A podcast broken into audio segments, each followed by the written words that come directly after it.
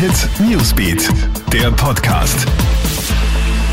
Einen schönen Samstagvormittag. Ich bin Clemens Draxler und das ist dein tägliches News Update.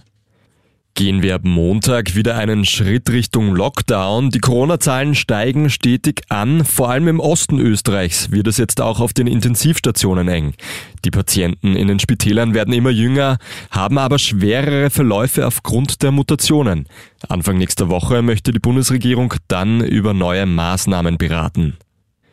Während die Corona-Zahlen weiter steigen, möchten die Neos den Schichtunterricht an Österreichs Schulen wieder beenden. Demnach sollen die Schulen auf jeden Fall geöffnet bleiben und der Unterricht soll bald wieder komplett normal stattfinden können. Möglich werden soll das durch ein ausgebautes Testangebot für Schülerinnen und Familienangehörige. Vulkanausbruch in Island. Der Vulkan Fagrastjalsfall in der Nähe der Hauptstadt Reykjavik spuckt Lavafontänen in die Höhe.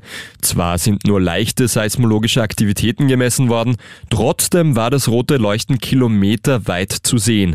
Die isländische Regierung warnt jetzt davor, sich dem Vulkan zu nähern. Vor zehn Jahren hat ja ein Vulkanausbruch in Island Europas Flugverkehr komplett lahmgelegt.